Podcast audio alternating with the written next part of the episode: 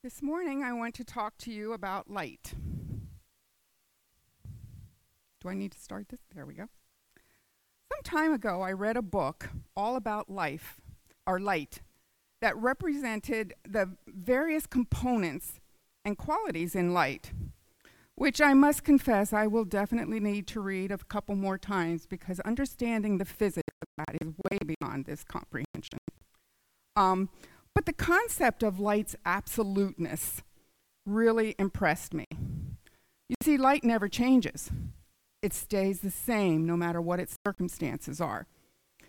Um, and this unchangeableness of light is especially noticed in the speed department. Light travels, as you probably know, at nearly 186,300 miles per second. In the time it took me to say that, light went to Hong Kong and back about 9,000 times. I mean, it blows my mind. But anyway, the thing that really surprises me about it is it doesn't contain a relativity component. What I mean by that is if I'm traveling at 60 miles an hour and you're traveling at 60 miles an hour, we relatively could stand still and communicate with each other because we're both going the same it does it doesn't change there. Light doesn't care if I'm already going 60 miles an hour. It stays at its regular speed. In other words, if I am able to travel at 500 miles an hour and at the same time shoot a bullet that travels at about 1500 miles an hour, relatively that bullet is going at 2000 miles an hour. Um, but light doesn't care that I'm already going that way. It changes not. It doesn't care if I'm going zero or if I'm going 500 miles an hour. It's still going to do its 186,300 miles per second, thus making light an absolute. It does not change even when the circumstances do. And there are very few things in this world that have that kind of absoluteness. However, God changes not. He is the absolute that we can depend on. And it would seem that there are quite a few of light's characteristics that are also reflective of God and who He is. So when God says, I am light, it is more literal than my first understanding. God spoke, and light entered this dark planet. Before God, there was dark, after God entered here, there was a space that darkness had to stay put. There was a before and after. Have you ever seen those before and after commercials? You know, the ones where you're going to lose 150 pounds in two weeks. Or maybe some special cream's going to make you look 50 years younger after about seven applications. Yeah, right. Um, John's gospel that I want to look at today has a lot of that in it he likes to tell stories of before the person met Jesus and after they met Jesus. As you know, it was written quite a while after the other synoptic gospels, and so John tends to focus on the fact that Jesus is divine. Jesus is God. Because John's gospel gets into these a little bit deeper spiritual issues, I believe it requires additional prayer and study and thought. Father in heaven, we're going to open your word. We're going to look at a story about a man, and we pray that your spirit is here to teach us something from this story that will change our lives so that we have an after picture of who we are too. Thank you, Jesus, in his name. All right, I'm going to share with you one of my favorite before and after stories. It's found in the book of John. It's of a man who was born blind. He sits begging every day, and he's touched by Jesus. When the light gets a hold of him, his life is changed dramatically. It really is the epitome of a before and after story. My good news is the light got a hold of me too. Now, if you will, open your Bibles to John 9, and we're going to look at this before and after story and see how light took a hold of this man. From the beginning of John's book, Jesus has been introduced as light. You know, in the very first chapter, John the Baptist is, is um, says that he was sent to bear witness to the light. The one who is the true light, who gives light to everyone, was coming into the world. And then, just before the story we're going to look at today, Jesus boldly declares in John 8 12 that I am the light of the world. He who follows me will not walk in darkness, but will have the light of life. Thus, it's no surprise that in the story of the man born blind, Jesus reminds his disciples of just this fact. But what is surprising is that he does so in, a, in response to a question that follows an assumption. The disciples, like most Jews of the time, and probably too many of us today, believe that this man's blindness is the result of some terrible wrongdoing done by either he or his parents. What a stigma this poor man had to live with. Not only is he stuck being blind and begging for a living, but he also has to live with the thought that he's done some terrible sin to bring this on. So let's begin our story in John 9, verse 2. The disciples ask, um, Rabbi, who sinned, this man or his parents, that he would be born blind? Have I ever assumed that bad things happen to me because I am more bad than someone else? Have you ever assumed the same? I do remember often questioning God why someone struggled so. What did I do to make their life so miserable? However, Jesus sees it differently, and he addresses his disciples and their assumptions and mine showing me that I got it all wrong. You see, in verse 3, Jesus reveals the purpose of this blindness. Neither this man nor his parents sinned, but it is that the works of God might be displayed in him. Okay, that's a thought I can run with. Did you ever think that perhaps your struggles or troubles are because God is being displayed in you? Is divinity being displayed in me? I know he promised not to give me more than I could handle, but the part that we often forget in that little saying we always have is the second part where he said he would provide the way to conquer it. Perhaps the truth of it all is that he really wants me to trust him muchly. Clearly, to view troubles as God sees them as a way to bring a knowledge of himself to someone triggers relief from the mental anguish that's associated with those troubles we have to face.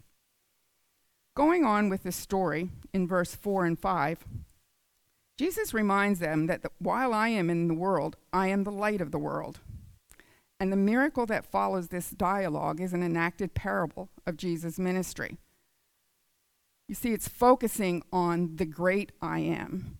And in this case, the specificness of I am the light. As we go through this story, I want you to focus with me on progression the progression of the blind man and the progression of others in this story. Moving on to verses 6 and 7. When he had said these things, he spat on the ground and made clay with the saliva. And he anointed the eyes of the blind man with the clay. Then he said to him, Go wash in the pool of Siloam. So he went and washed and came back to seeing. Do you notice the progression steps here um, that were required for the man to come to his to light? First, Jesus makes clay. Jesus applies it to his eyes. Jesus sent him away to wash acting on his mustard seed of faith, the man went away, the man washed, and the man comes back seeing. Those six actions are the miracle itself that once faithfully performed brought about seeing, and yet those actions are only the beginning of the story. Continuing our focus on two progressions that occur, we see the blind man moves towards spiritual sight, and others, specifically the Pharisees in this story, are moving towards spiritual darkness. The man's progression actually makes him look different, something like a before and after picture, because the neighbors and others who saw him and knew him before don't recognize him. They think he looks like that beggar they used to know, but they're not sure. Verse 8 says that the neighbors and those who had previously seen that he was blind said, Is not this he who sat and begged? And he assures them when he said, I am he. Then they ask, Then how come you see? So the man shares his story of how he met Jesus. You see, your story is yours. How you met Jesus may not be quite as dramatic and thrilling as this man's was, but the real miracle to be shared is not what happens externally, but it's what happens in the heart, or as I like to say, what happens to your DNA when Jesus appears in your life. Your journey is yours. And just like this man, that journey is the miracle that is to be shared. At this point, we note the man's progression of faith and belief. He starts his story in verse 11 by calling Jesus the man. A man called Jesus made clay and put it on my eyes. I went and washed, and I came back seeing. That's when he received his physical sight. He is progressing towards spiritual sight. And as it becomes more apparent, he calls Jesus a prophet. Verse 27 later says that he boldly declares that Jesus is from God. Or Jesus, excuse me, Jesus is worthy to be followed. Verse 33 brings him to say that Jesus is from God. And in verse 38, Jesus is God. It is at this point that the question the people are asking is where is he? If this man made you well, where is he? Apparently, they want to see this man too. But the former blind man has no idea. He's never seen Jesus. Verse, four, four, verse 13, excuse me, brings the Pharisees into the story. And we see the Pharisees' progression going on the opposite direction toward doubt because they've rejected Jesus. They start out confused. Some of them state Jesus can't be from God because he broke the demands of the Sabbath. Others wonder how he could um, do such signs if he wasn't, if he was a sinner, wasn't following God. In verse 16, they actually declare that this man could not be from God because he does not keep the Sabbath. Others said, How can a man who does such signs be a sinner? They're divided, they're confused, and they're doubtful because they can't explain this miracle. They're going to just reject it, reject Jesus because they claim that they're followers of Moses. I wonder if the lesson I need to learn from this is some things aren't not meant to be totally understood immediately. Rather, they require a little bit of contemplation and thought, at least until there's an opening that God can shed additional light. However, you see, the questions they're having are not the problem. We're all on a journey, and sometimes are confused. At least I am. I've had lots of things I wonder about. Questioning can move us to a renewed faith when we continue to seek Jesus for the answers and move toward the light. Questioning is only dangerous when it prompts us to rely on our own understanding or traditions rather than the Holy Spirit's promptings. That's what leads to the progression of cynicism, sarcasm, and disbelief that results in further confusion. Even then, it's refreshing to know that God continues to pursue us. He wants to shed his additional light. And this has got to be true because you see how often he continued to work with and to pursue the Pharisees, trying to open their minds. Continuing our story, though, we see that they took the man who had been blind to the Pharisees. Why? Because it was on the Sabbath that Jesus had made the mud and healed him. Hmm. Because it's the Sabbath, this situation calls for legal advice. This action is a violation of the law because Jesus made clay.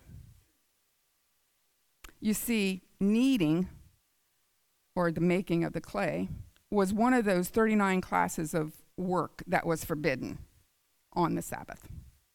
They instruct, and then he instructed the man to go wash. No, no, no washing allowed on Sabbath. What is worse, this is a repeat offense. This isn't the first time Jesus did such a thing. Um, and on top of this, Jesus commands another one to break the Sabbath by telling him to go wash. There's no making clay, there's no washing allowed on Sabbath either. So it's off to the lawyers we go.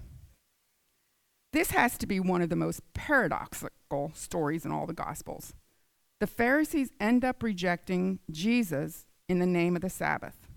The creator and Lord of the Sabbath will be rejected because he didn't keep the Sabbath appropriately. Hmm.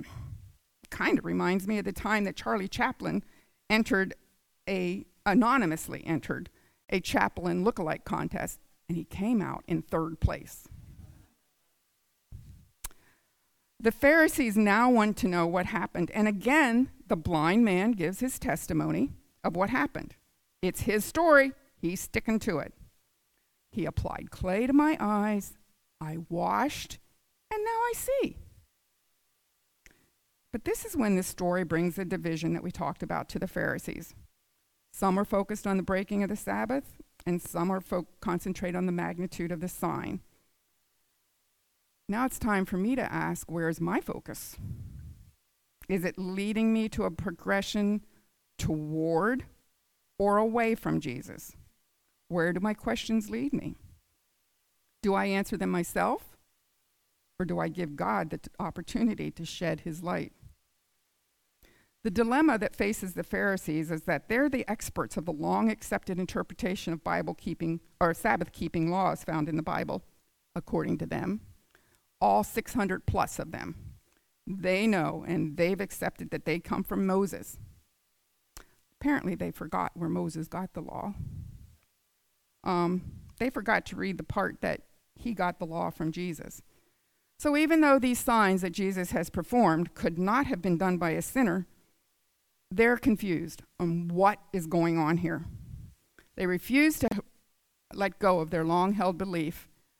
And this teaching thing from Jesus just doesn't fit in. So, what do they do with it? Even with the powerful evidence that Jesus provided, their refusal to see the light causes much confusion and division. Oh God, open my eyes to see the light. The Pharisees are so perplexed by this blind man's, um, of what's happened here with, with the blind man, that they even ask the blind man his opinion. This is unheard of among the Pharisees. Ask a commoner for his opinion? Oh no. No, no, no, no. That's not allowed. It's not normal and yet adds intrigue to this story. In verse 17, they demanded, What's your opinion about this man who healed you? Now's when the blind man goes on to step three, or step two, excuse me, and he admits freely that he is a prophet. He gives the highest praise he knows how. He assumes Jesus is a prophet. He is progressing toward the light, but the Pharisees are not. Since they can't explain the miracle via their own interpretations, they don't want to discredit it. And now's when they suggest maybe he was not born blind anyway. Call in his parents. Let's ask them. Maybe, maybe we'll figure out the, the dilemma that's here.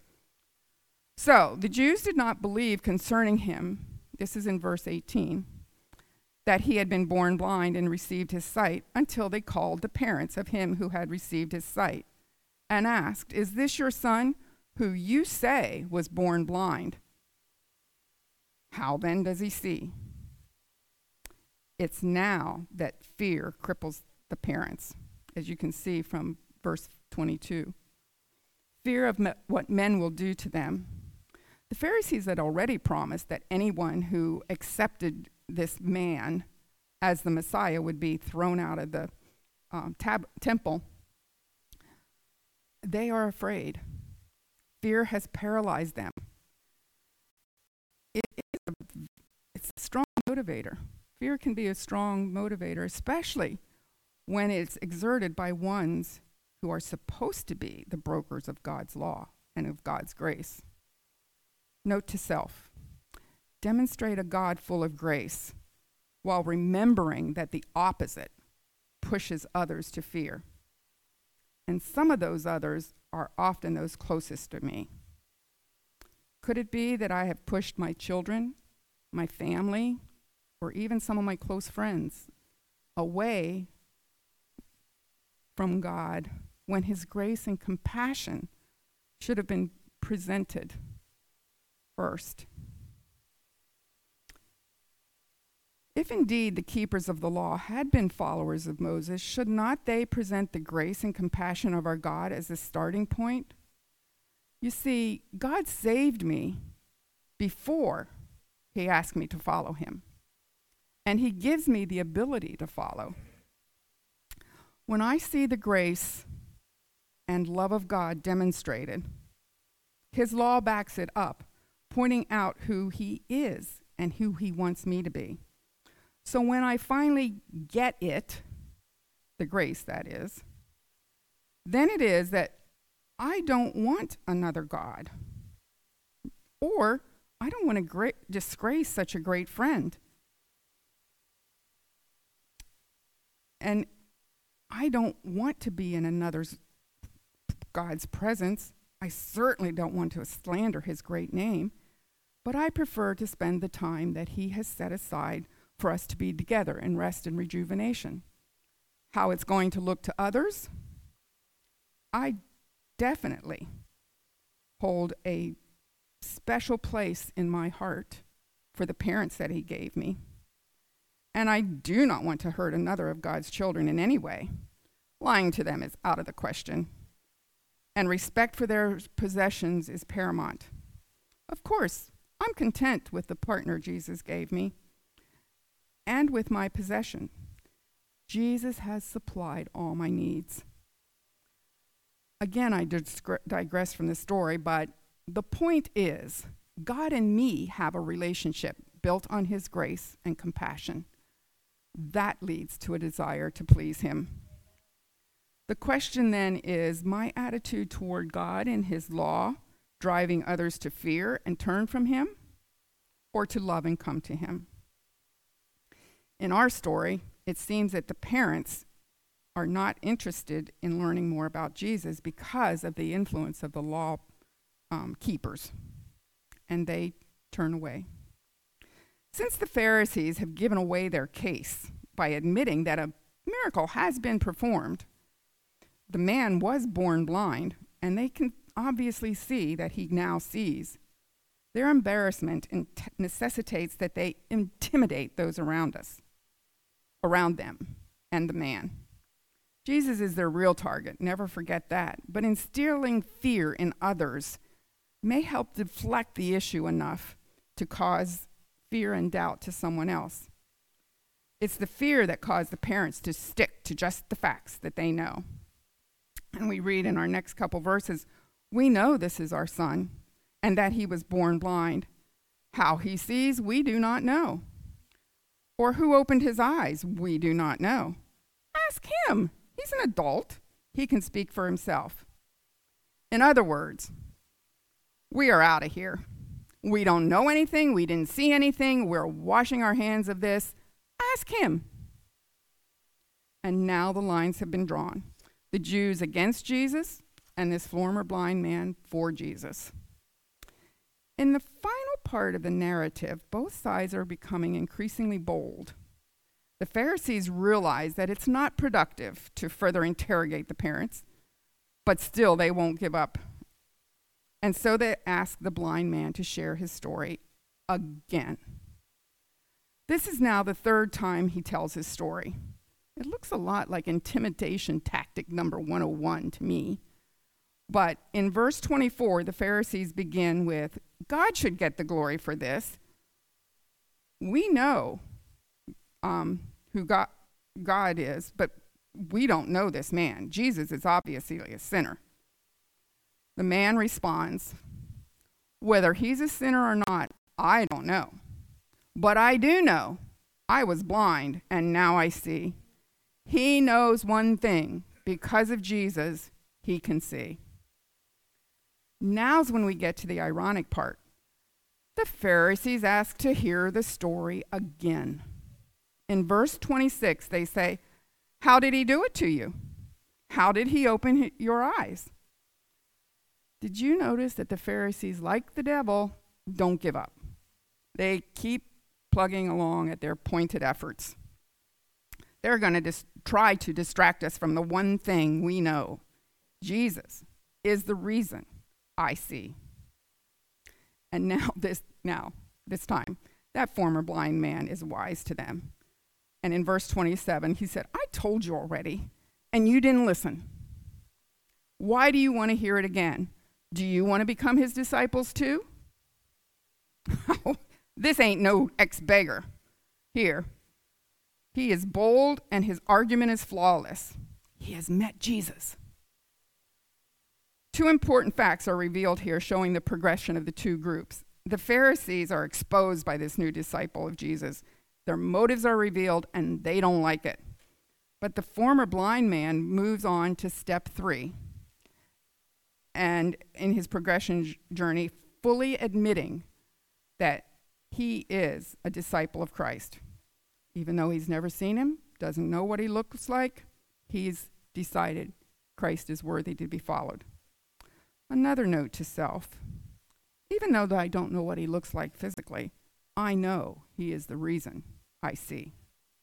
This is too much for the Pharisees to handle, and they express the one thing they know You are his disciples, but we are disciples of Moses. We know that God has spoken to Moses. But as for this man, we do not know where he is from. Your one thing is Jesus, our one thing is Moses. Now, John has already made it clear in his gospel where Jesus came from in the very beginning of the book. Jesus is not against Moses, but Moses received the law from God, and Jesus is the demonstration of that law, the grace and truth of the law. So the reader of John's gospel knows exactly what's going on. However, the Pharisees are convinced otherwise, and they will not budge. Moses is the one to be chosen over Jesus. Their pride's not going to allow them to move further. They're not going to change their mind, even though they've had a powerful demonstration um, of the fact that this man cannot be a sinner. They've backed themselves into a corner and they can't get out of it. So they must resort to drastic measures. They are the final word on this matter, at least in their own thinking. Ouch. I wonder does my pride block me from seeing Jesus as he is? But I see how the unintimidated blind man catches on that they're going around in circles. And he replies, this is an amazing thing. And I am casting my lot with Jesus. I find it hard to believe that you, religious experts that you are, cannot figure out such an obvious thing as this. Ever since the world began, it has not been heard that anyone born blind could see. If this man were not from God, he could do nothing. Next step achieved. Jesus is from God. That's it. Pharisees have had it. This young upstart has no right to talk to them about that in such a manner. You are born blind, or you're born in sin, and you are teaching me, teaching us? No, no. We're the religious people, and you know nothing. How dare you argue with us? Circle's been completed. Remember the beginning of the story when the disciples had asked um, who had sinned this man, that this man had been born blind? We were told that it was in order to reveal God. God's revealed right here. And the Pharisees choose not to see it, they reject it. They've been given, been given another opportunity to see God. However, instead of beholding God, they throw the former blind man out of the synagogue. Conversation over. Done with that. Story's complete. Is it? The conclusion of this na- narrative is the climax of the story. The results of the two progressions are prominently revealed. First, to the former blind man, Jesus appears. Pause and let that sink in. Are you pro- progressing toward Jesus? If so, he appears. Watch for him. When Jesus heard what had happened, he found the man and asked, Do you believe in the Son of God? Now, my turn re- to respond. The man answered, Who is he, sir? I want to believe in him. I get to choose. I get to decide what I want. Do I want to believe in him? Jesus now is revealing himself fully to this excommunicated ex beggar. You have both seen him, and he is the one talking to you now. This is the moment that the once physically blind man receives his spiritual sight. His progression has led him to realize that Jesus is someone to be worshiped, and he believes in him. Yes, Lord, I believe, the man said, and he worshiped Jesus. This is the first time that the former blind man sees Jesus, and the re- revelation of Jesus has such an impact that he has no choice but to worship, it seems. I love it that the Bible doesn't go into explaining what this worship thing is all about.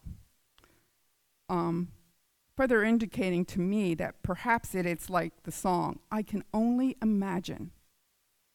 Don't panic. I'm not going to sing. I'll save that insult to your ears. But I imagine each of us has a different concept of what this worship thing is all about.